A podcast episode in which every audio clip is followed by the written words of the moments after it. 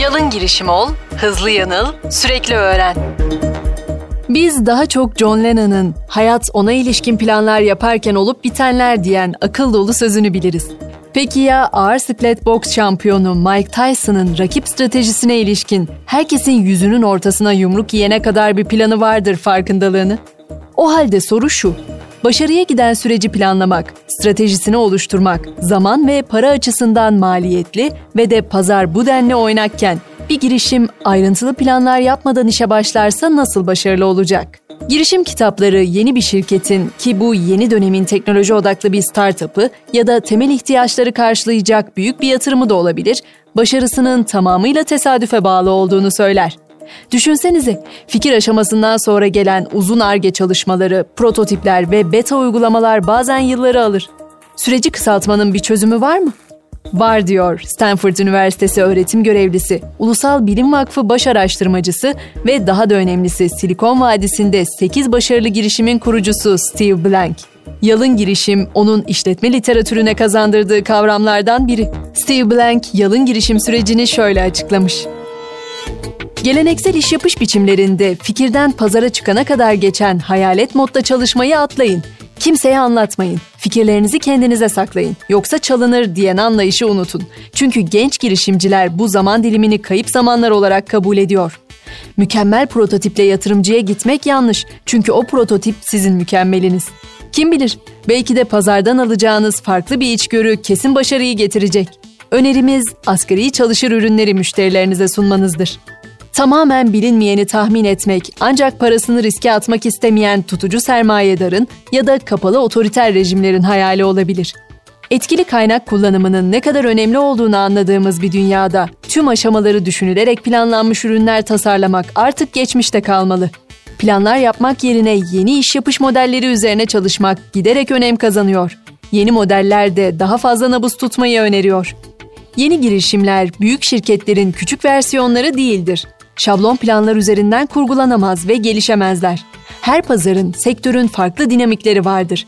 Eğer sonunda bir başarı varsa bile çok muhtemeldir ki çok sayıda başarısızlık da vardır. Yılmadan devam edin.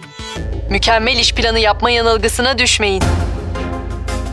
Mevcut şirketler başarılı oldukları bir iş modeli üzerinde ilerlemeye devam ediyorlar.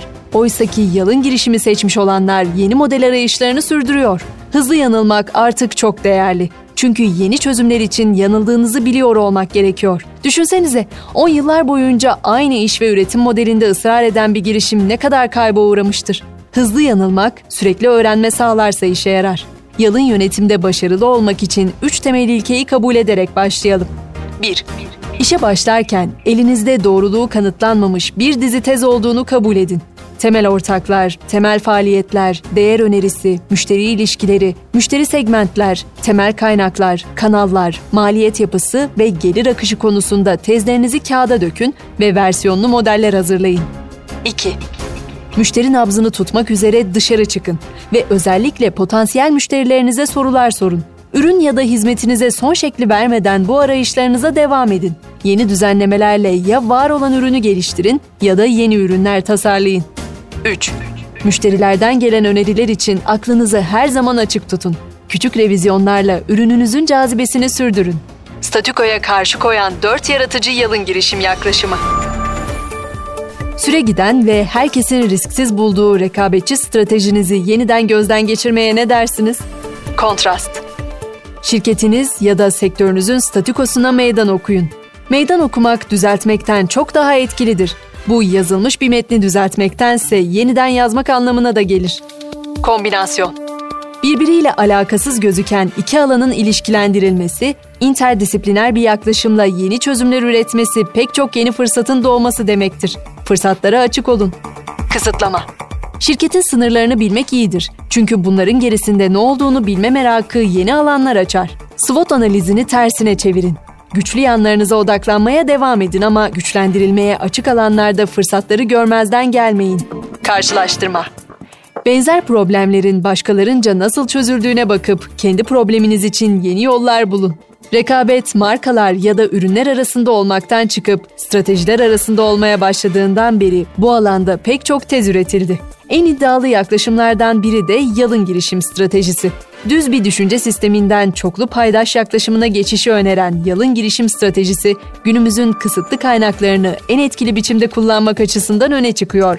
Zaman, para ve aklınızı tek bir fikirle kapatmak yerine aynı fikri başarıya götürecek çevik stratejilere odaklanın.